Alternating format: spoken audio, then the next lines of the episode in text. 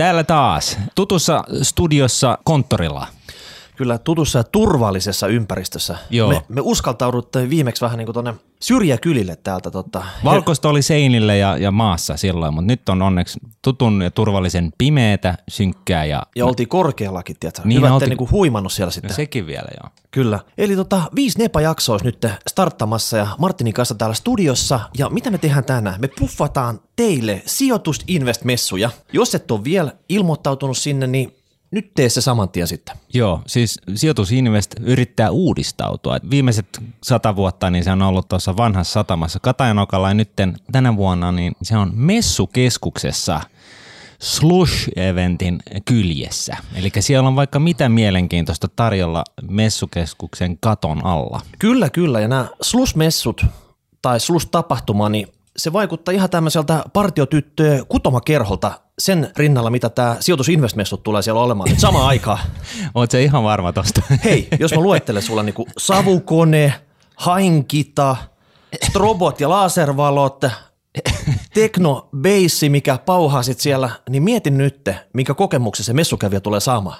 Ee, oliko tämä nyt Slushin puolella vai, vai sijoitusmessujen puolella? Sijoitust Invest. No niin. Hei, Okei, sinne okei. ilmoittaudut.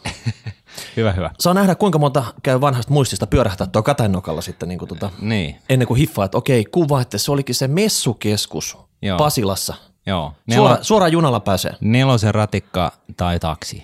Taksi kulkee siinä Grand Marina edestä. Kyllä, kyllä. Me ollaan siellä Martinin kanssa vetämässä pörssilavalla tämmöistä pörssiyritysten esityksiä. Ja tota, nyt vaan katsotte Niin, ohi, ohjelma. sehän on Nordnet-pörssilava sitä paitsi. Se ei ole mikä tahansa pörssilava, vaan se on Nordnet-pörssilava. Niin siellä on myös päälavakin. Mutta mä luulen, että tästä Nuudet pörssilavasta tulee se oikeasti se tilaisuuden päälava, eikö näin? No kyllä, kyllä mä, mä ajattelin niin, että meillä olisi ainakin hauskaa siellä. Että tota, sen puolen, niin, niin ehkä muutkin viihtyy. Niin. Tärkeintä olisi nyt se, että saadaan pörssiyritykset, ketkä siellä esiintyy, vetämään semmoinen giganttinen show, että siellä on koko yleisö antaa standing ovationit, eli tota, taputukset siellä tota, riemusaaton raikuessa sitten. Mutta siltä varalta, että esitys ei ole standing ovationin arvoinen, siitä voi tulla roustaussessio sitten. Ja tota, kattokaa nyt ohjelmasta, jos teillä on jotain niin kuin syväkurkkupaljastuksia näistä pörssiyhtiöistä, haluatte, että jotain tiukkaa kysymyksiä esitetään niille, niin laittakaa meille tietoa niistä. Joo, ja ilmeisesti tämä teknologia ei ole vielä ihan varmistunut, mutta, mutta tota, paikan päällä on myöskin mahdollista esittää kysymyksiä joko ihan manosti niin kuin mikrofonin välityksellä tai sitten eh, mahdollisesti jopa Twitterin kautta. Kyllä, eli nyt on viimeinen hetki avata sitten Twitter-tili, että voi sieltä lähteä, lähettää sitten niin tota, tutulle ja tuntemattomille messuterveiset. Me vedetään siellä paikalla Tuttiin. roustaukset livenä, eli saavu sinne messukeskukseen. No mut, hei, on täällä muutakin tapahtunut kuin pelkästään sijoitusinvestmessut. Trump, isot infrahankkeet lähes käyntiin.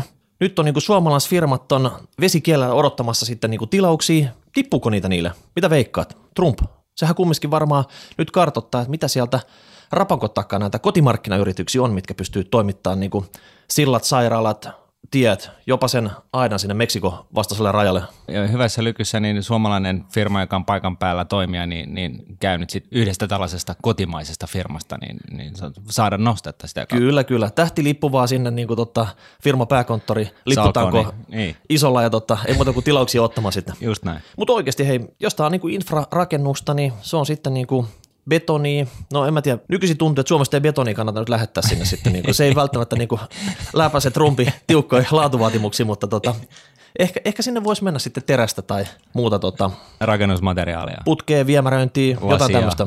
ikkunoita, sen sellaista. Kyllä. Joo.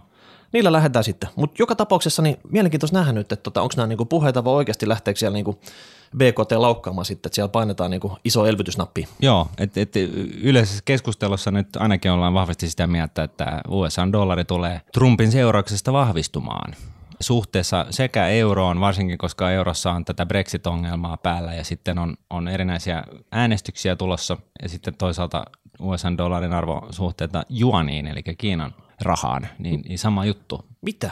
Mitä äänestyksiä? Eikö me just äänestetty? Pitääkö sitä nyt olla joka viikko nyt äänestämässä jotain joo, uutta joo, nythän tulee tällainen äänestyssuma Eurooppaan. Ja mitä sä odotat sieltä sitten? No, se jää nähtäväksi, mutta kyllä, kyllä pelkonahan on, että Euroopassakin tällaiset niin sanotusti populistiset äänet pääsevät valloilleen ja, ja tota, valta vaihtuu Italiassa ja, ja Ranskassa muun muassa. Okei, ja tämä äänestyssuma on lähtenyt purkautua sieltä Italiasta sitten. Joo, kyllä. Ja vielä tämän vuoden puolella. Kyllä, Eli aika, aika nopeasti tässä. Joo, ja sitten Ranskalla, Ranskassa vaalit on, on vissiin tuossa keväällä. No mä kattelin semmoista, että nyt spekuloita sitä, että tämä pääministeri Rentsin kysymys, se oikeasti Gallupeen mukaan saisi tappion tässä äänestyksessä. No niinhän sitä veikattiin Trumpillekin. Ii, mutta Brexit, sitten tämä USA-vaalit, altavastaaja on nyt vienyt tämän niinku pelin. Voidaanko mm. me nyt vetää tästä suora viiva ja katsoa, että niinku tämä Rentsi yllättää? Se vie sen kysymyksessä. Mitä ei tapahdu Italiassa? Mm. Nähtäväksi jää. Et sä, sä et lähde veikkaan. Mä en lähde nyt veikkaan, kun mun, mun täytyy sanoa, että mä en, ole, mä en, ole niin kuin, mä en tuosta Italian, italialaisten sielunelämästä ymmärrä oikeastaan yhtään mitään.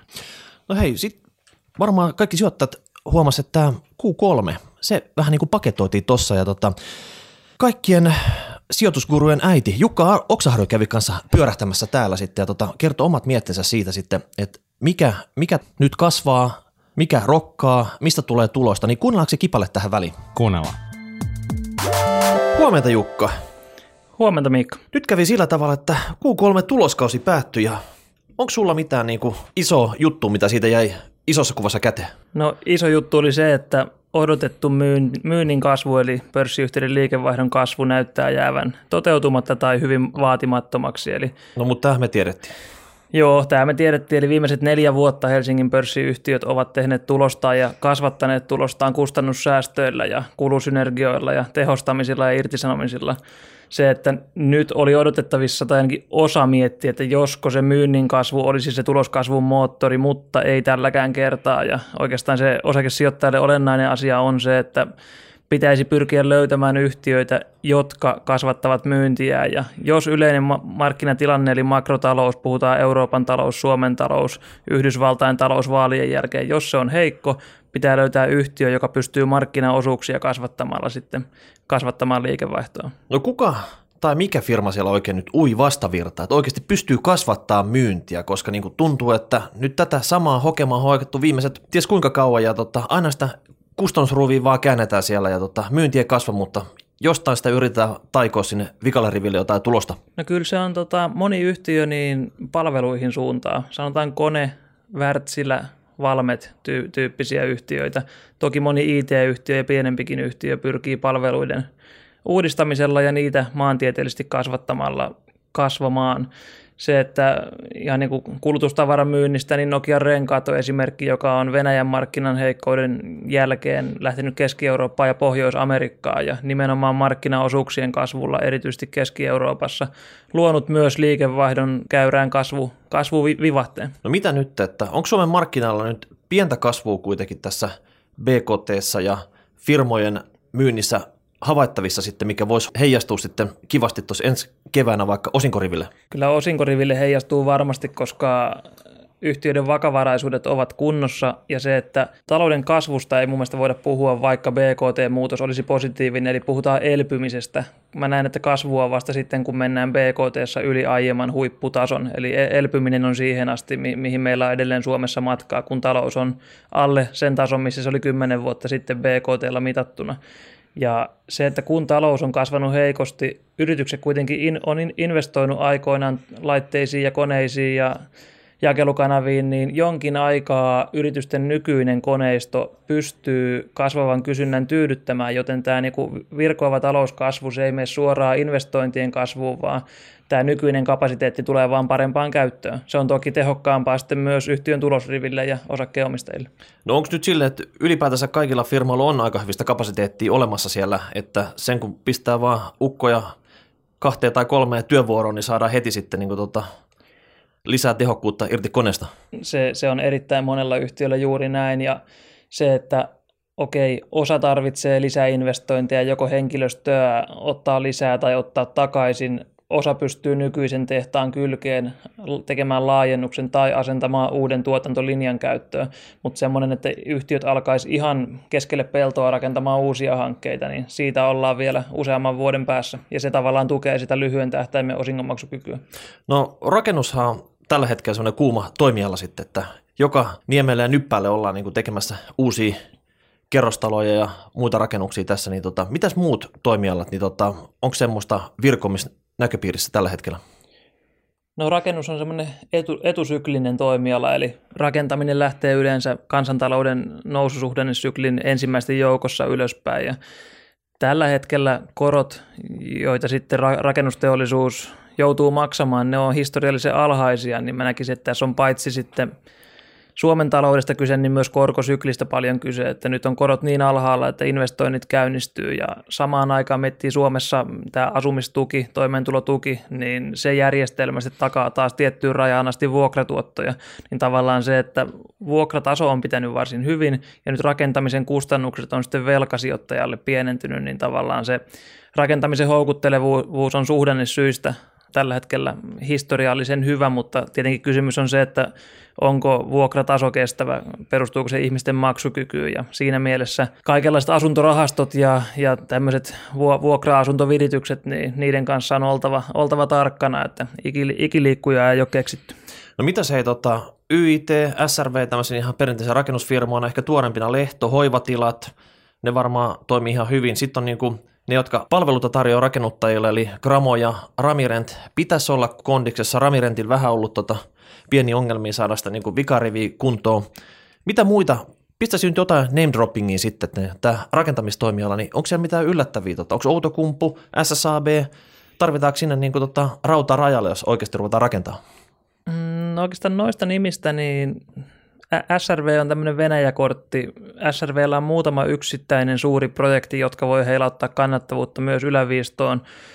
Se, että YIT meni tähän Venäjän kriisiin pari-kolme vuotta sitten erittäin suuressa velkalastissa ja se edelleen toipuu siitä, siitä velkatason pienentämisestä ja tavallaan se, jos kasvua lähtee hakemaan, niin SRV vaikka ei riskitön olekaan, niin kenties YITtä parempi, parempi kasvusijoittajalle, mutta oikeastaan näitä, mitä sä et maininnut, niin Lassila ja Tikanoja on yhtiö, joka sitten niin kuin paitsi teollisuutta myös, myös asunto, asuntorakentamista ja kiinteistöhoitoa hoitoa sivua ja Kaveri on, on semmoinen nimi, joka sitten myös, myös asumiseen ja kiinteistöhuoltoon ja tämmöiseen niin kuin yhteiskuntatekniikkaan. Niin. Eli nämä on niitä palvelufirmoja sitten? Niin, nimenomaan palvelu, palvelufirman puolelle ja siinä pointtina on se, että ne on varsin niin kuin vähäisesti pääomavaltaisia, eli nämä yhtiöt pystyy maksamaan tulostaan hyvin osinkoina, kun niiden ei tarvitse laitteistoa ja hankkeisiin sitoa sitä pääomaa siinä, missä rakennusyhtiö taas sitoo tuloksestaan seuraaviin ra- rakennuksiin ja tontteihin pääomaan, niin nämä on pääoma kevyitä, kevyitä moni. Ja onko myös palveluyhtiöt, ne ei julkaise tässä pörssitiedotteella mitä isoja diilejä, koska yleensä ne koostuu pienemmistä puroista nämä tulot sitten.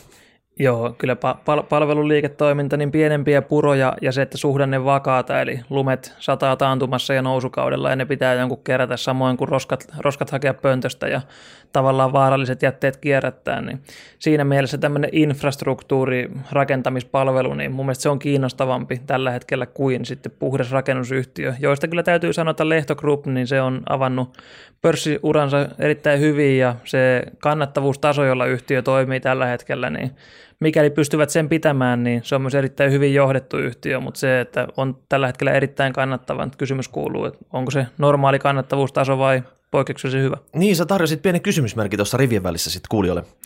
Kyllä, kyllä. No mitäs tota, rakentaminen, menikö juna jo sijoittajalta? yhtiöitä valikoiden, niin mun mielestä juna ei ole mennyt, että rakennusyhtiöt on niin pahasti tippunut, sanotaan 2007 vuodesta ny- nykyhetkeen melkein vuosikymmenen, eli finanssikriisi, joka iski silloin 2008 lopussa. Siitä, siitä nykyhetkeen moni yhtiö on, on tullut alaspäin ihan oikeutetustikin joko, joko velkaantuneisuuden kasvun tai tulostason laskun takia. Valikoiden yhtiöitä poimien, mä en näe, että rakennusteollisuus kokonaan olisi semmoinen ala, mihin kannattaisi laittaa, laittaa panoksia merkittävästi, mutta yksittäisiä toimijoita poimia. No mutta viimeis kun mä katsoin, niin tota, Suomihan on vientimaa. Ja tota, nyt näette Q3-tulosten perusteella, jos vähän paremmin katsonut noita firmoja, niin onko siellä nyt joku tämmöinen oikein superviejä, jolla niin myynti, myynti totta, tikkaa ylöspäin ja tulostakin kertyy sit siitä, vaikka nyt tässä nyt maailmantaloudessa pikkusen epävarma onkin. Kyllähän meillä on vientiyhtiöitä, sanotaan niin kuin pörssin viimeaikaisia menestyjiä, vaikka Amersports ja Neste, ne, ne on niin kuin paitsi liiketoiminnalla mitattuna menestynyt, myös osakekurssilla mitattuna menestynyt. Se, että kansainvälinen kasvu, niin mä itse hakisin semmoisia yhtiöitä, jotka voi semmoista niin kotimarkkinoilla koeponnistettua formaattia levittää, sanotaan vaikka Tikkurilla tai, tai Nokian renkaat. Se, että Fiskars on esimerkki yhtiöstä, joka menee yritysostoilla myös pitkälti ulkomaille, eli kyllähän kansainväliseen kasvuun pääsee, jos omistajien rahaa latoo tarpeeksi pöytään, mutta sinne riski on täysin erilainen kuin sitten investoinnissa, jolla vähitellen jakelukanavaa laajennetaan hyväksi havaitulla konseptilla, mikä on kotimarkkinoilla jo toiminut. Okei. No tässä vientifirmoista, niin sä muutama nyt sanoitkin, mutta mikä on sun niin kuin tämmöinen top 5 vientifirma, jos sä haluat tukea suomalaista vientiteollisuutta, niin tota, joka sormelle pitäisi löytyä yksi tämmöinen tota, firma, mitä siihen salkkuun laittaisi, niin sä sanoit Amer, onko se semmoinen, minkä sä laittaisit sinne oma salkkuus?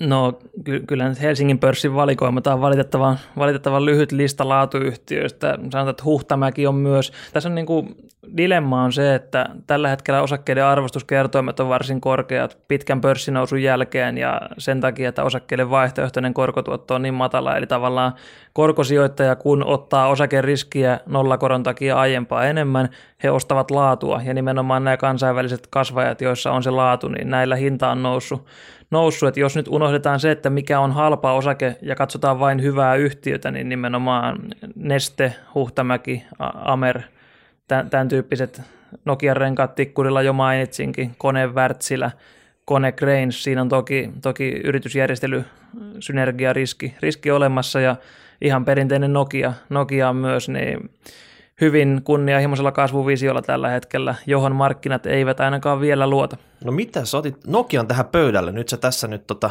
temmeltää vanhana gorillana, niin Mites tota, palataan nyt siihen, mikä se Nokian paras kasvusauma sen strategiassa on? Onko se nämä langattomat verkot, kiinteät verkot, onko se patenttisalkku vai onko se sieltä, sieltä tota joku ihan uusi juttu, mitä siellä esimerkiksi terveydenhoito kautta esineiden internetpuolella he kehittelevät siellä salaisuudessa?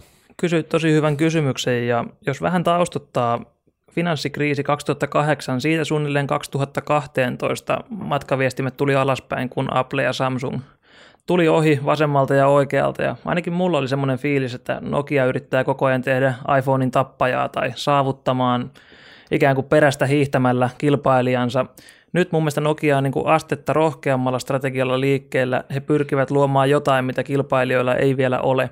Ja se, että nyt Alcatel Lucentin kanssa yhdistyminen, niin toki kustannussynergiat, eli päällekkäisyyksien karsiminen ja toiminnan tehostaminen, ne tuo lyhyellä tähtäimellä tuloskunnon, mikä, mikä sitten tukee, tukee jossain vaiheessa osakekurssiakin, mikäli synergiat toteutuu. Se, mikä mun mielestä on vielä tärkeämpi, on niin osaamisen synergia, eli kun yhdistetään suuremmat voimat tuotekehitykseen ja innovointiin ja tavallaan se yrityskulttuuri on rohkeasti uutta luova ja uusia avauksia tekevä, niin siinä on se potentiaali, mitä markkinat ei mun mielestä hinnoittele tällä hetkellä. No mitä, onko suuri nyt oikea mies homma, joka pistää Nokia uudelle kasvuuralle? Tuleeko siitä uusi iso jorma?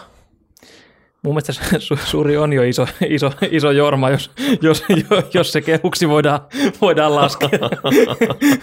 Mutta tosiaan Surin näytöt pitää niinku ulkopuolisen silmin katsoa track recordia ja hän Nokian ja Siemensin yhteisen verkkoyhtiö NSN loihti erittäin hyvään tuloskuntoon. Tässä on tietenkin muutama vuosi taaksepäin katsottava tämä Nokian verkkopuoli, niin se on ollut lähellä nolla tuloskuntoa, eli nykyinenkin liikevoittomarginaali, niin se on historiallisessa katsauksessa, niin se on varsin korkea ja hyvällä tasolla. Eli Nokia on niin rakenteellisesti muuttunut parempaan suuntaan Surin johdolla. Ja se, että kun nyt kauheasti puhutaan siitä, että Nokia jää, jää nyt ohjeistus on pettymys ja tulos, tulos heikkeni ja näin, niin se, se on kvartaalijournalismia.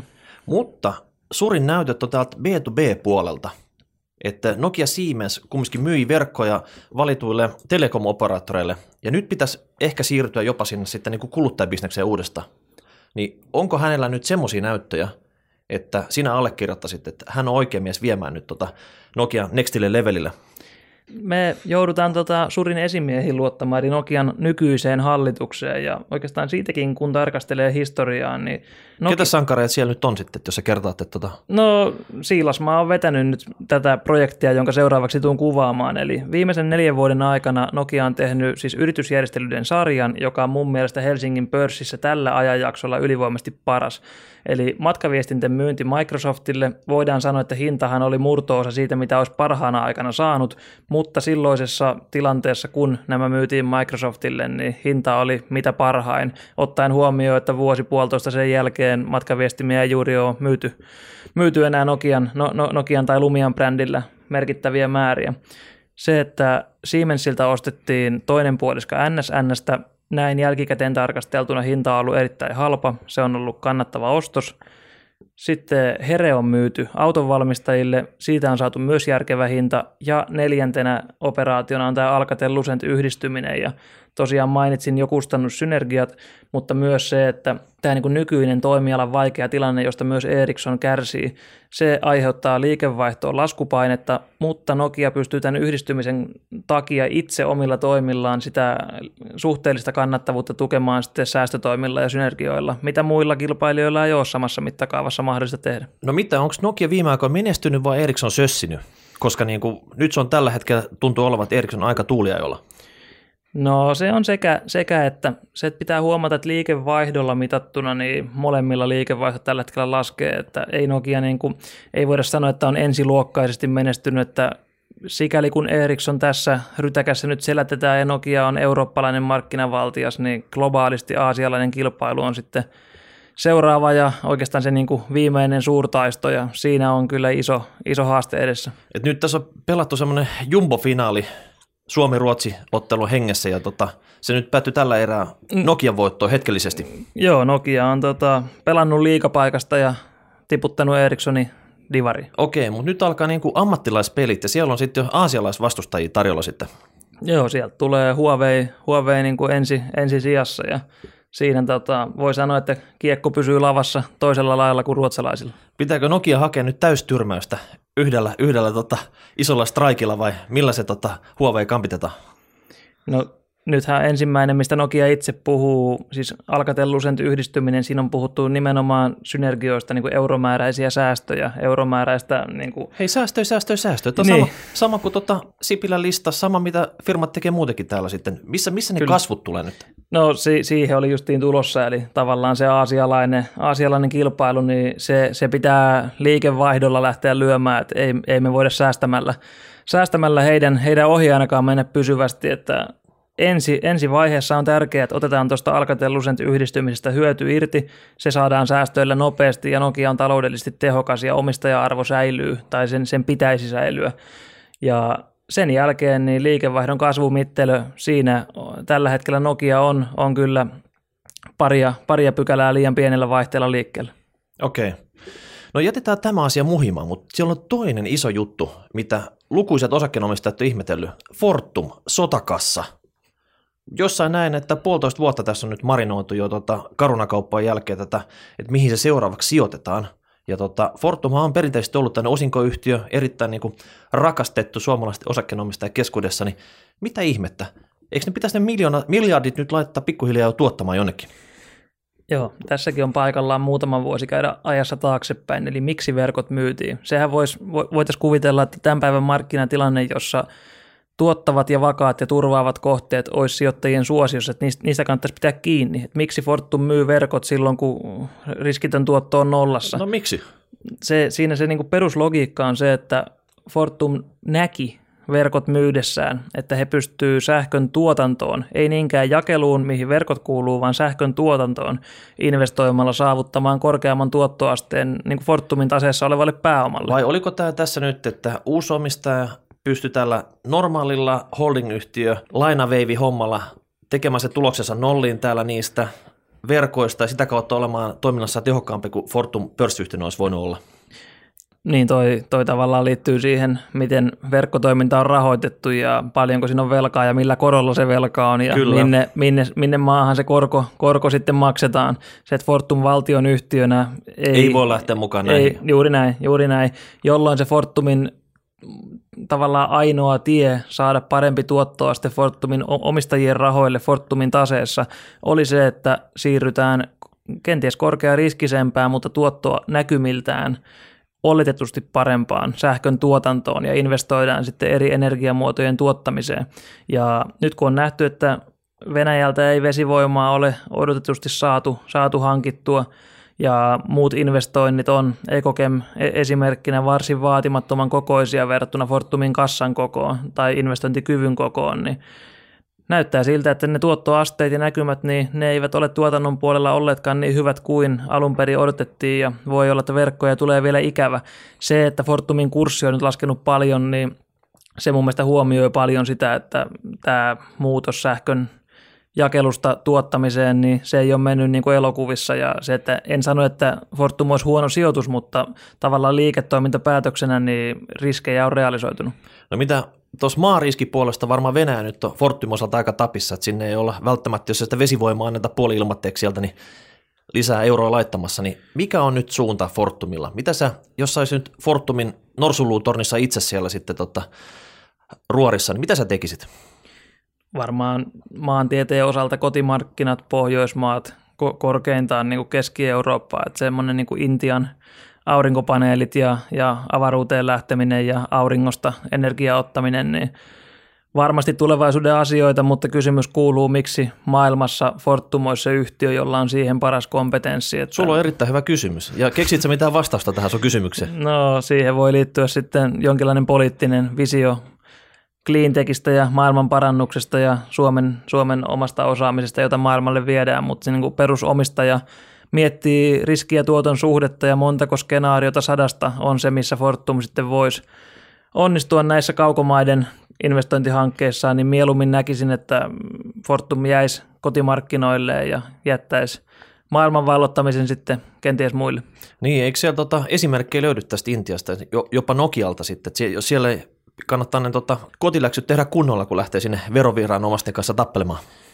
Kyllä, ja se, että siis vaikka, tässä pitää niin erottaa se, että vaikka toimialan tietty segmentti, vaikka aurinkovoima, vaikka se olisi kannattavasti kasvava, siinä olisi parhaat kasvunäkymät, niin ei minkään yhtiön kannata investoida semmoiseen, missä sillä ei ole suhteellista kilpailuetua verrattuna muihin, vaikkapa energiayhtiöihin tässä Fortumin tapauksessa. Eli Toki pitää olla semmoinen toimiala, mikä mielellään kasvaa, mutta ei se toimialan kasvu, niin se ei tuo omistajalle hyvää, paitsi niiden yhtiöiden omistajille, jotka sitten on kilpailukykyisiä suhteessa muihin oman alansa yhtiöihin. Ja kysymys on se, mitä lisäarvoa Fortumilla on viedä vaikkapa Intia. No vielä Fortumista kysymys. Fortumin johtajana, niin tota, ostasit sä kapasiteettia vai rakentasit sä sitä itse?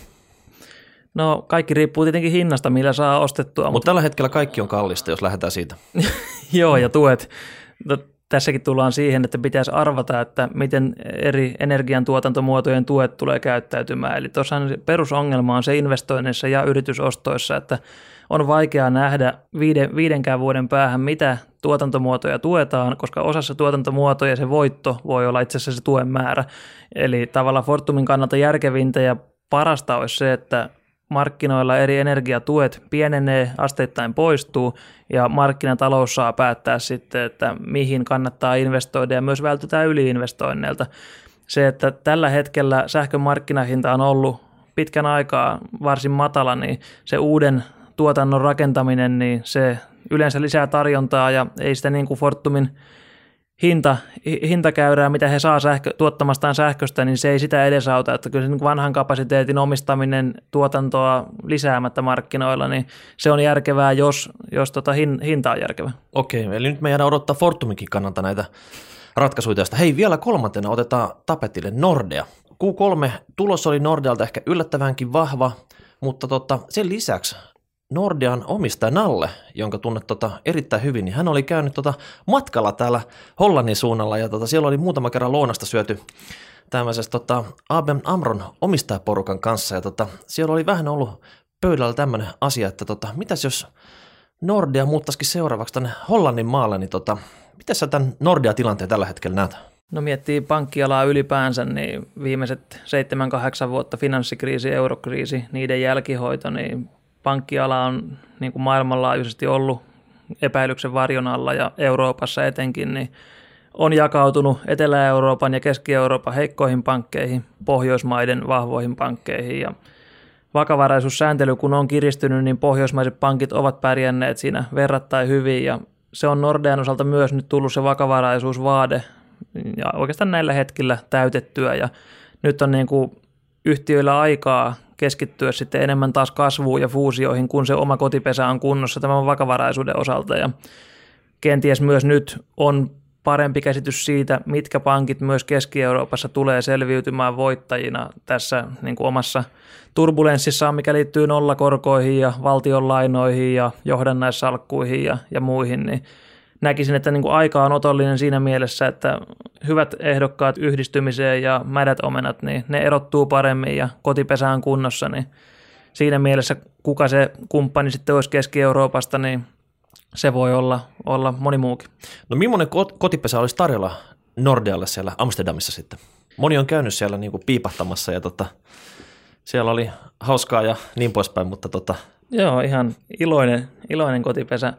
Tota, siinä siis ideana, ideana varmasti on, mitä ei, ei liikaa julkisuudessa alleviivattu, on se, että Nordean tuloksesta pitäisi pystyä maksamaan kasvavia osinkoja Sammolle ja monelle muulle Nordean omistajalle. Ja oikeastaan tässä sun niin kuin introssa tulikin tämä Nordean yllättävän vahva tulos jo esiin, että Nordean tuloskunnossa ei sinänsä ole mitään, mitään vikaa ollutkaan pitkiin pitkiin aikoihin, mutta vakavaraisuussääntely on sitten rajoittanut sitä paljonko tuloksesta voidaan jakaa osinkoina, eli jaetaanko 40 prosenttia, 60 prosenttia, 80 prosenttia.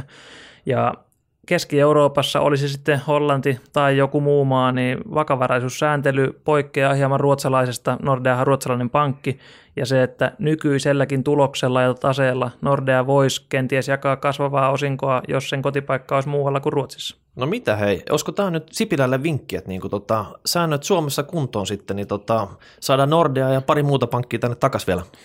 No se, se on vinkki, joka todennäköisesti kaikuu kuuroille korvi, korville, mutta tämä on niin kuin esimerkki siitä, että tiettyyn, tiettyyn rajaan asti niin osakkeen omistajien etuja pitää radikaaleillakin ja aktiivisilla toimilla, toimilla edistää. Ja veroja toki pitää maksaa, yrityskansalaisuus on tärkeää, mutta se, että sääntelylläkin on joku järkevä rajansa ja se, että aktiivisilla toimilla myös, myös tota, tavallaan optimoimalla itsensä. Siis tässähän ei ole kyse siitä, että Nordea olisi lä- lähdössä niin kuin sääntelyä pakoon, vaan yleiseurooppalaiselle tasolle. Ruotsi on poikkeuksellisesti nostanut selvästi omaa sääntelyvaatimustaan yli eurooppalaisen keskitaso, eli tavallaan haluaa samalle viivalle kuin muut pankit on ehkä se parempi ilmaisu kuin se, että lähtee, lähtee sääntelyä pienentämään. Onko tämä myös samalla bluffausta Ruotsin suuntaan, että he laskisivat näitä vaatimuksia? Tai luopuisivat hulluimmista ehdotuksista. Okei, eli tämä on oikeasti tämmöistä niin korttipeli sitten, missä isojen poikien korttipeli tämä.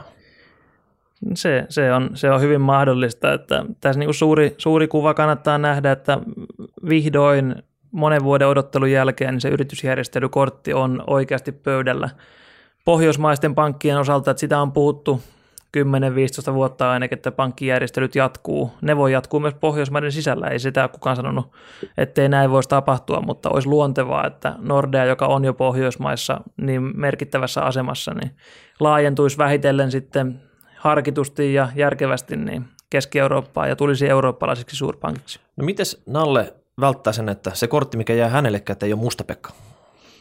No maltilla, turvamarginaalilla ja se, että varmasti tarjouksia tulee, jos ei viikoittain, niin kuukausittain. Ja nyt on ollut, Sampo on ollut nyt ulkomuistista 6-7 vuotta ja Nordea merkittävä osakkeenomistaja ja suurta liikettä ei olla nähty, niin se kärsivällisyys on, on kaiken A ja O. Se, että paras mahdollinen tilanne olisi ryhtyä järjestelyyn silloin, kun järjestelyn toinen osapuoli on selkä seinää vasten ja sitä nyt ei tällä hetkellä ole, koska Euroopan keskuspankki pitää pankkijärjestelmää pystyssä monella lailla, mutta tämä mainitsemasi ABN-tapaus, niin tässä pääsee poliitikkojen kanssa neuvottelemaan ja jos, jos poliittisesti antaa jotain, niin voi saada itse taloudellisesti jotain. Hieno homma. Hei, kiitos Jukka, että pääsit tota, antamaan tämän Q3 pika-analyysin. Yes, kiitos. No Martti, mitäs tykkäsit? Jukka sanoi nyt se, että oikeastaan rakentaminen ainoa, mikä tässä nyt kasvaa tällä hetkellä. Pitäisikö nyt muidenkin suomalaisfirmoja avaa nyt ne investointihanat viimeinkin, että se kilpailija tee sitä, että sitten kun oikeasti tämä talous lähtee laukkaa, niin sulla olisi niinku uutta masinaa myllyä siellä niinku rajalla odottamassa. Ehdottomasti sikäli mikäli sulla ei ole nyt ole ylikapasiteettia. Eli jos tuotantolaitos pyörii puoliteholla, niin sitä on turha investoida lisää, mutta tota, jos sä oot niin kuin lähellä sitä maksimi vauhtia, niin, niin siinä, siinä tapauksessa kyllä. Eli kipikapiin pankinjohtaja puhalle 100 miltsiä tiskiin nyt avot. Joo, kiinteällä korolla, nolla korolla. Se on sama homma kuin tota, asuntolainakin rupeaa nykyisin saada 25 vuoden kiinteällä korolla, niin tota, Se on, se, on, se on oikeasti mun mielestä aivan aika mieletön juttu Opelta. Tosiaan niin kuin 25 vuotta kiinteitä korkoa, eikä se, mi, mitä se oli, oliko se puolitoista prosenttia, mitä se noin keskimäärin maksaisi, siihen joku pieni marginaali päälle. Sä, sä lähtisit tämmöiseen. Mä lähtisin siihen. Mutta mitäs jos sä tiedät, että sä oot 25 vuoden aikana ainakin vaihtamassa asuntoa kerran? No, mutta siis se laina vaihtuu mukana. Niin, että sä vaihdat vaan isompaan sit sillä niin, tavalla. niin. Että su, sulla ei mitään purkuongelmia sit siinä ta- tapauksessa. No siinä tapauksessa se ei ole, ja sitä paitsi OP hän sallii sen purku, purunkin. Et siinä mielessä niin sehän on aivan mielettömät ehdot siinä lainassa. Ja, ja mun mielestä mä mielän sen enemmänkin näin, että se, että se ylihinta tavallaan, mitä mä maksan tällä hetkellä siitä asuntolainasta, niin se on tietynlainen hinta vakuutuksesta. Eli vakuutuksesta siitä, että korot ei lähde laukkaamaan. Ja mulle, mulle tämä niinku, mun mielestä on niinku turha vetää niinku sitä viimeistä euroa juoksevista kuluista niinku kotiin päin. Jos, mä, jos, jos tota, maksamalla pikkasen enemmän, niin mä saan tav- tällaisen niinku mielenrauhan siitä, että nämä niin kuin mielettömät määrälliset elvytykset ja, ja rahan syytäminen talouteen, niin, niin ei, jos se saisi aikaiseksi niin kuin hyperinflaation tai jotain niin kuin nykäisyä niin kuin kuitenkin inflaatiotasossa, niin korothan lähtee niin kuin avot tykin suusta liikenteeseen ja, ja tämä huolen poistamiseksi, niin, niin mä oon kyllä valmis maksamaan jotain.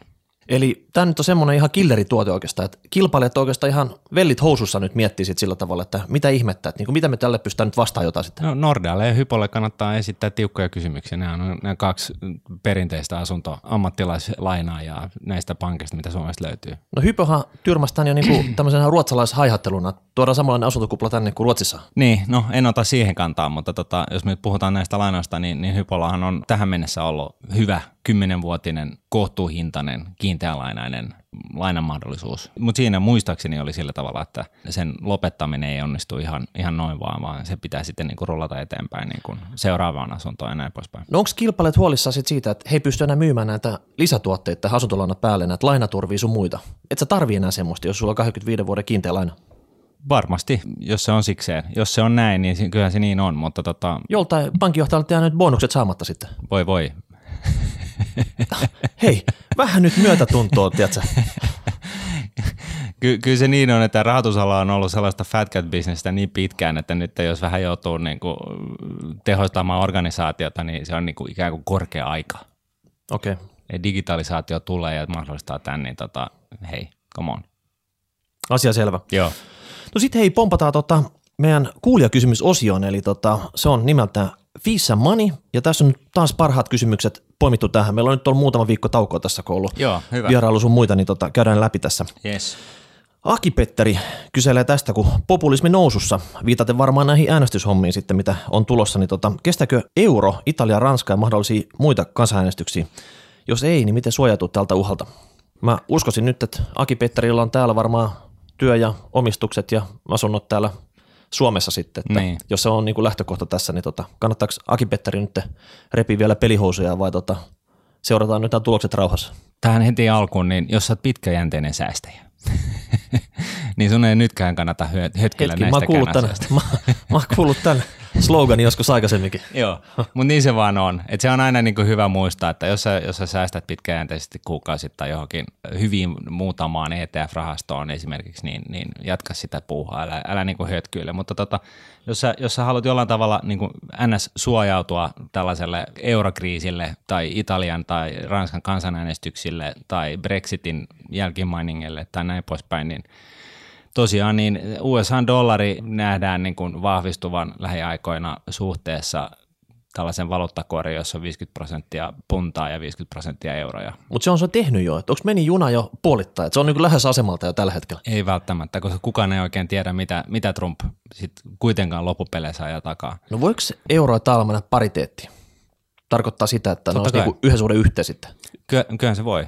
E- eihän se on siitä kiinni. Eurohistoriassahan se, silloin kun euro potkasti liikkeelle, se taisi olla tota, jotain 088 suhteessa sitten tota, Joo. taalaa, mutta tota sen jälkeen niin euro on kyllä ollut se vahvempi valuutta näistä sitten, mutta Joo. ollaanko nyt luisumassa takaisin sinne niin kuin alkupisteeseen? merkit näyttää siltä, että, että tota, mittarit näyttää siltä, että ne on sellaisessa asennossa, että näin voisi käydä. Ja toinen tosiaan valuuttapari on tämä USA-dollari suhteessa juaniin, mutta jos ei välttämättä ole kiinnostunut valuutoista, niin, niin, tota, niin sitten yksi toinen vaihtoehto, mitä kannattaa harkita, on, on se, että, että säästää sellaisiin kehittyviin maihin, jotka on suhteellisesti immuuneja kaikelle tälle länsimaiden sekoilulle.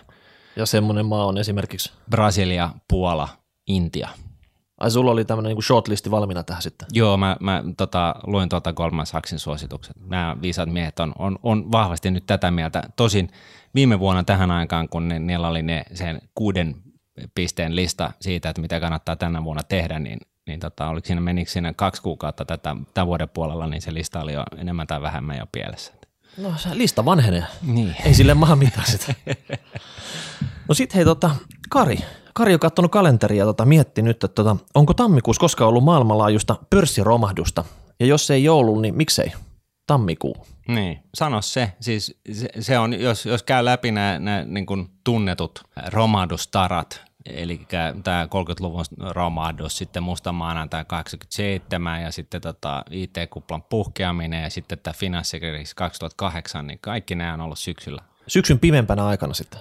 No ei välttämättä pimeämpänä, mutta syksyllä kesälomien jälkeen. Onko se sitten sitä, että salkuhoitajat on ottanut vähän, vähän tota rauhoittavia ja mennyt lomalle ja miettinyt, mitä hemmettiä on tullut tehty ja sitten pohtinut syntyjä syviä ja tullut takaisin sorven ääreen ja todennut, että ei hemmetti, tämä ei pidä ja sitten tota noin, niin lähtenyt myymään. En tiedä. Siis tuohonhan ei ole nyt niinku mitään järkevää vastausta. Puhutaan tammikuun efekteistä – ja muista tällaisista markkina-anomalioista, eli tällaisista ilmiöistä, joita ei pitäisi olla olemassa, koska tota, jos joku tietty ilmiö, jos tammikuu tuottaa 90 prosenttia koko vuoden tuotoista keskimäärin, tai miten se nyt olikaan nämä, nämä, anomaliat, niin, niin tota, jos kaikki tietää tämän, niin sitten kaikki alkaa sijoittaa tämän mukaan, ja silloin se ilmiö pitäisi poistua markkinoilta. Mutta tämä nyt ei ole sille, että Kari ei voi huokasta helpotuksesta ja tammikuu ei ole mikään ilmainen hetsaus sun salkkuun sitten. No ei, ei se ole, ja, ja, ja vaan sen takia, että joku ilmiö aina välillä näyttää ole pitävän paikkansa, niin se ei tarkoita, että se taas sitten seuraavassa kierroksessa enää pädekään. Eli näin ollen, niin näitä ilmiöitä ei kannata hirveästi metsästää. Mutta se on, se on todella, todella, mä oon itsekin miettinyt sitä samaa, että mistä se johtuu, että nämä kaikki tunnetuimmat pörssiromahdukset, niin ne on aina syksyllä. No se on ehkä ongelma, että niitä on ollut tavallaan tämmöisiä isoja, on lukumääräisesti niin vähän, niin ne voi olla randomisti ihan milloin vaan sitten. No kyllä. All right. No sitten hei, tota, Antero heitti tämmöisen hyvän peruskysymyksen. Hän oli ihmetellyt, minkä takia tämmöisillä yrityksillä, kuten esimerkiksi Unilever, on kaksi tai useampi osake. Ja pakko sanoa, että Unilever on vielä tämmöisen kinkkisempi vaihtoehto kuin normaalisti tämmöinen yritys, millä on niin tuplalistaus jossain kahdessa eri paikassa. Sillä tuplalistauksella saattaa olla ihan luonnollinen selitys. Saattaa olla joku fuusio taustalla. Ja tota, silloin aikaisemmin on listaus toisessa pörssissä ja sitten se on jätetty vielä sinne toisen pörssiin sitten. Että tavallaan siinä samalla osakkeella voi niin kahdessa eri paikkaa käydä kauppaa. Mutta tässä Unileverillä ja tässä on historian saatossa niin oli hollantilainen ja brittiläinen yritys, jotka pistettiin niin liiketoiminnot yhteen, mutta niitä omistusjärjestelyjä ei ikinä oikeastaan niin lyöty yhteen klönttiin, vaan ne vähän sopimuksella solmittiin sitten tietty tämmöinen niin vaihtosuhde sitten siihen. Tämä on tosi pitkä story, mutta jos haluatte e- etsiä tästä Unileveristä lisätietoa, niin Google Unilever, pistätte siihen vaikka Unilever NV versus PLC, mitkä on nämä tota, eri sarjat, mitkä on listattu siellä, niin tota, siellä on monta eri saitti, mikä kertoo, mikä siinä on niin kuin taustalla. Mutta tavallaan se, mikä tässä on Suomi-sijoittajalle ehkä huomioarvoisinta, se on ihan sama, että kumpaa näistä nyt ostaa sitten. Joo, ja sitten tämä toinen tavallisin esimerkki on esimerkiksi aikoinaan niin Nokiahan oli listattu Helsinkiin, Tukholmaan ja Jenkkeihin. Frankfurt Frankfurtiin, Frankfurtiin Joo, mutta siis niillä käytiin kauppaa niin kuin Helsingissä, Tukholmassa ja Jenkeissä. Et siellä oli niin kuin kohtu hyvät volyymit. Tuollahan ei, ei ole varsinaisesti mitään muuta merkitystä kuin sillä, että, että sillä Nokialla pystyy käymään kauppaa pidempään kuin Helsingin pörssin aukioloajat antaa myöten. Se on niin kuin yksi pointti. Ja sitten se toinen on se, että jos haluaa jenkkiläisiä sijoittajia sijoittaa, hakee uutta rahaa, eli järjestää jonkunnäköistä antia tai jotain tällaista, niin se, voi, se, että se on listattu paikalliseen pörssiin, niin voi edesauttaa sen Annin osakeannin menestystä. Joo, ei kaikilla sijoittajilla ole accessia tänne niin kuin reunapörssiin, tänne Helsingin pörssiin sitten. Tota, Joo. Joskus pitää lähteä tuonne niin ison maailman pörssiin tekemään itsensä niin kuin tarjottavaksi siellä. Joo, eli, eli kysehän on lähinnä siitä, että amerikkalainen ei välttämättä halua joka aamun nousta viideltä käymään kauppaan Nokian osakkeella, vaan, vaan tykkää, että se on ihan mukavaa, jos sillä voi samalla osakkeella käydä kauppaa sitten niin kuin omaan aikaansa niin sanotusti. Sitten on, on tämä kolmas versio siitä, että miksi pohjoismaalainen ilmiö tavallaan Krygerin alun perin synnyttämä ilmiö kahdesta osakesarjasta, missä toinen osakesarja on, on, on, on suhteellisesti äänivahvempi kuin toinen.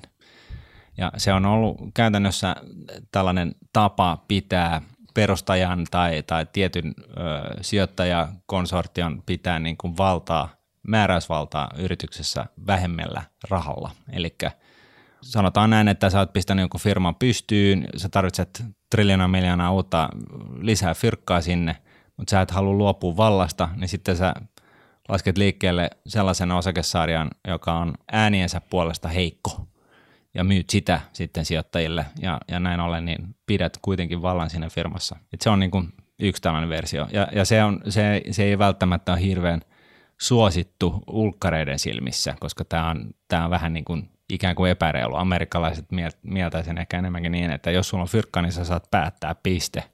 Jos sä, jos oot tyhjä tasku, niin se, se päätösvalta ei kuulu sulla. Mutta tota, jos näitä vastaavia keissejä tulee vastaan ja sun askarruttaa, että niinku, mistä se oikeasti pitäisi ostaa, niin soita meklarilla. Soita meidän meklarille ja tota, kysyä, että tota, tämä firma, tätä haluan ostaa. Kumpaa pitäisi ostaa? Kumpaa pitäisi ostaa sitten, niin meklari auttaa tässä. Hyvä juttu. No sitten Joonas. Mä en tiedä, pitäisikö me ottaa tämä vai ei ottaa, mutta nyt, me, Totta kai. nyt, nyt se on tässä. Joonas avautuu meille noista suorien osakekauppojen kuluista. Hän kertoo näin, että kulut ovat pienissä kaupoissa silkkaa ryöstöä kilpailijan palveluihin verrattuna. Jos teillä on vapaus myös kritisoida omia palveluitanne, niin nyt olisi siihen hyvä tilaisuus. Joo. Voi Joonas, minkä kissan heitit tähän pöydälle. Joo, kiitti vaan. no, mullahan on tuollainen äh, disclaimeri olemassa mun työsopimuksessa. Mä voin sanoa mitä vaan. Ja tota, mua ei saa laittaa pihalla sen takia, että mä sanon jotain, joka on ikävää niin kuin työnantajan mielestä. Joten me voidaan, voidaan todeta tässä, että että tota, kyllä se niin on, että just varsinkin pienissä kaupoissa niin nuudetin kulut on kohtuuttoman korkeat. Onko ne tämmöistä silkkaa ryöstöä, kuinka Joonas kuvailee niitä? No en mä nyt tiedä, tarvitseeko siihen ihan niin pitkälle mennä, mutta sitten toisaalta mä haluaisin myöskin muistuttaa siitä, että asiakkuus osakevälittäjällä, se on niin kuin ehkä vähän kokonaisvaltaisempaa kuin se pelkästään se kaupan käyminen. Tämä toki riippuu ihan taas siitä, että millä tavalla käy kauppaa. Että jos sä oot sulla on joku algoritmi Excelissä ja sä käyt teet 30 000 kauppaa niin kuin sekunnissa, niin, niin silloin pieniä kauppoja 30 000 sekunnissa, niin sitten sun ei välttämättä kannata olla Nunetin asiakas, mutta tota, jos on tällainen niin kuin järkevä sijoittaja, joka sijoittaa pitkäjänteisesti hamaan tulevaisuuteen ja Jukan ohjeiden mukaisesti tai mun ohjeiden mukaisesti ETFien kautta tai ylipäätänsä kustannustehokkaiden rahastojen kautta, niin, niin tota, silloin täytyy niin kuin muistaa se, että täällä on paljon muita ominaisuuksia Nuunetilla, jotka on sitten ihan hyviä. Esimerkiksi säilytys on ilmasta ja, ja tota, täältä löytyy sellaisia muita tuotteita, jotka on, on niin kuin vähintäänkin aika fiksuja. Martti, sä oot kyllä varsinainen myyntitykki. Sä ehkä nyt seivasit oman niin pallis tällä tota, kommentilla sitten. No ei, mutta siis on ihan vilpittömästi olen sitä mieltä. Jos sä teet paljon pientä kauppaa, niin nuunet on sikakallis. Mm.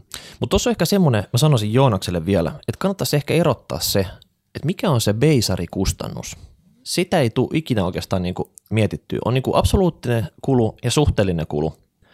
Nämä pienet kaupat, niin sun pitää absoluuttisesti ehkä raapia jollain kilpailijalla pieni määrä euroja kasaan, mutta sun beisarikustannus saattaa olla sitten vaikka... Beisaria, niin kuin, mitä se tarkoittaa? Eli basis points, näitä prosenttiosia sitten, mitä tota, menee välityspalkkiona siinä. Prosentin sadasosia siis. Niin, ja näissä pienissä kaupoissa, vaikka se absoluuttinen kulu olisi pieni, niin se, tota, se ei ole prosenttiosia, se saattaa olla vaikka prosentti ja tarkoittaa niin kuin lähinnä sitä. Prosenttihan että, on paljon. No prosenttihan on paljon, mutta mm. sitten taas jos sä teet niin kuin järkevän kokoisilla toimeksiantokoolla Nuudelin kautta kauppaa, niin ne on erittäin pienet nämä beisarit, eli prosenttiosat niissä. Mä oon vähän eri mieltä siinä mielessä, että tota, jos miettii sitä, että sä saat, niin pystyt sijoittamaan ETF-rahastoon, jossa, jossa tota, vuotuinen hallinnointipalkki on kuusi beisaria, eli 0,06 prosenttia vuodessa. Ja sitten sä, sä tota, haluat sijoittaa siihen – 200 euroa tähän touhuun. Ja sitten se, mikä se meidän minimipalkki on, viisi erkkiä. No se vähän riippuu. Niin, niin siellä on noin 2,5 prossaa niin kuin kättelyssä tulee tauluun. Ja eihän se nyt ole kivaa. mun mielestä niin, niin tä, tässä niin kuin pienemmässä päässä tähän ei ole edes Nunnetille mikään tulolähde. Et ei voi olla. Et, et siinä mielessä niin mun mielestä tuolle pitäisi tehdä jotain, mutta tämä nyt on vaan mun mielipide. Sähän perustelet näitä muutoksia kuin ruunaperi tässä sitten. no ei, mutta siis niin kuin mun mielestä tulot pitää ottaa sieltä, missä, missä se on niin kuin järkevää. Ja sitten toisaalta meillä on superrahastoja esimerkiksi, kuluttomia, täysin kuluttomia superrahastoja, niin, niin tavallaan niin samalla periaatteella, samalla logiikalla, niin me, meillä voisi olla ilmaisia kauppoja, niin kuin jos ne kaupan, kaupan koko on jotain alle jotain tiettyä. Mm. Ehkä mä Joonaksella antaisin semmoisen vinkin, että ota käyttöön toi tota, superluotto. Sitten sulle ei tule ongelmaa näiden niin kuin pienien odakokojen kanssa, kun tota, sä voit sitä luottoa käyttää sitten vipuna siinä, kun sä teet niitä kauppoja. Välillä ostat, välillä myyt. Mm. Niin tota, sä pääset siihen optimaaliseen kokoon, millä, millä sä pystyt tota, pyörittämään sitä salkkua. Sulla ei tarvi sit silloin niinku tuskalla näiden pienten kauppojen kanssa ja tota, miettiä sitä niinku absoluuttista välityspalkkiota niistä. Mutta mieti sitten kuitenkin se sun salkkus kokonaisriski siinäkin sitten. Että tota... No totta kai se pitää olla hajautettu.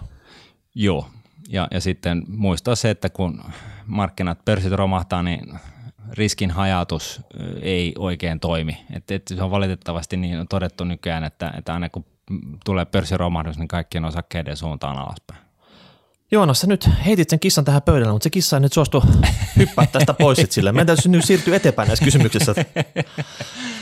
All right. No niin, tulikohan toi käsiteltyä? Joo. Mun viesti on se, että niin kun liian kallista on pienemmässä päässä, mutta ainakin omalta, omalla kohdalla niin mä suhteutan sen kokonaispalvelun tähän koko ongelmaan ja, ja, tota, ja siinä mielessä niin oma mielipide on se, että Nunnetilla on ihan hyvä palvelutarjoama, mutta jos sä tosiaan käyt paljon kauppaa pienillä, pienillä erillä, niin, niin silloin kannattaa hakeutua johonkin toiseen toiseen firmaan. Kyllä se niin on. Mutta silloin sä voit joutua sitten taas raportoimaan kaupat verottajalle manosti ja kaiken näköistä tällaista. Ainakin mulle tulee niin kuin näppeleitä päähän, kun, kun jotain tuollaista paperin sulkeisia pitää lähteä harjoittamaan. No niin, se oli hyvin lakastu maton alle tämä, tämä keissi. No sitten hei, tota veli kysyy semmoista, että onko sijoittajalle mitään takeita, että hän voi olla varma, että Nuudetin superrahastojen kulut ovat 0 prosenttia tai kohtuulliset vielä 50 vuoden päästä. Eli tällä hetkellä superrahastossa ei ole, ei ole kuluja, mutta mitäs me nyt sanotaan, veli nyt niin miettii sillä tavalla, että uskaltaako pistää Ooliin sinne vai, tota, vai onko tässä tämmöinen epämiellyttävä yllätys tiedossa, koska niin kuin, alemmas me ei oikein päästä niistä nyt enää. No ei, ei, ei me, ei me tuskin aleta maksamaan siitä, että asiakkaat laittaa rahansa.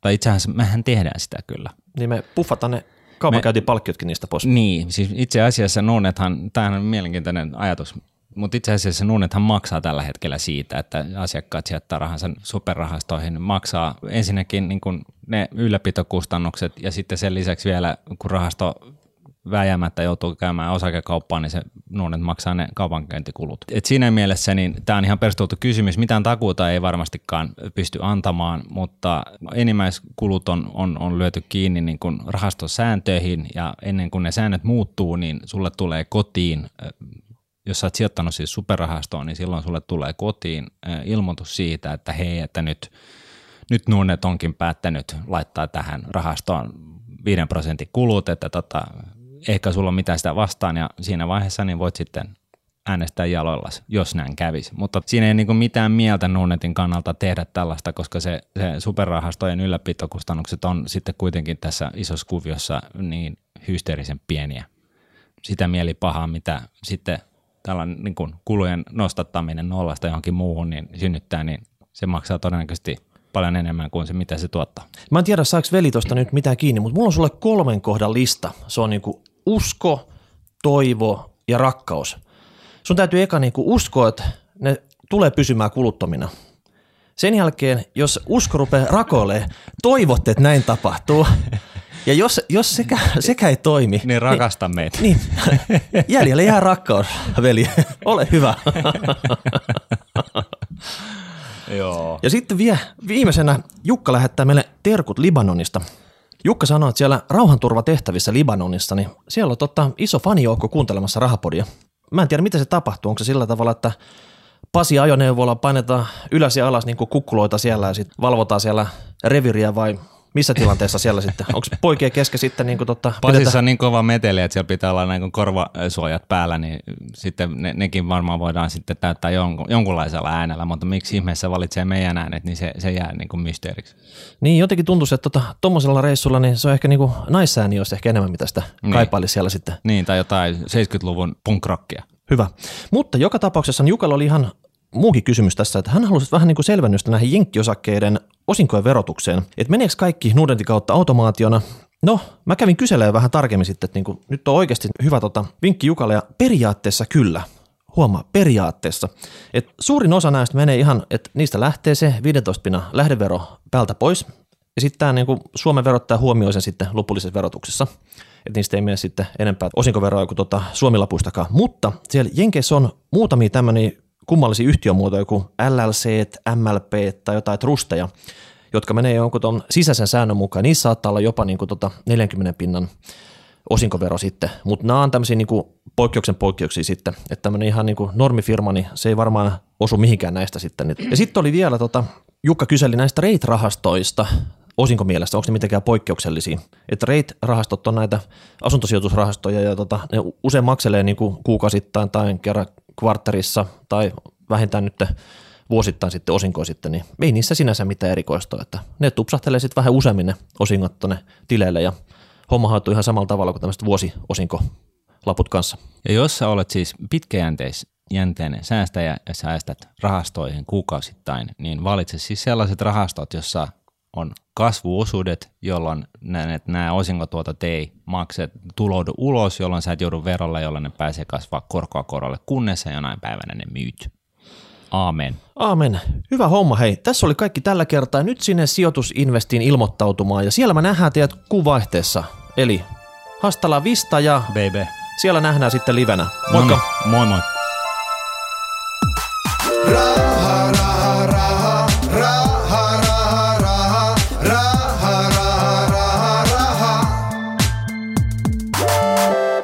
Nordnetin rahapodi on podcast, jossa puhumme taloudesta, säästämisestä ja sijoittamisesta. Sinä päätät podin sisällön, joten ehdota aiheita ja anna palautetta Twitterissä hashtagillä rahapodi tai lähetä sähköpostia osoitteeseen rahapodi at.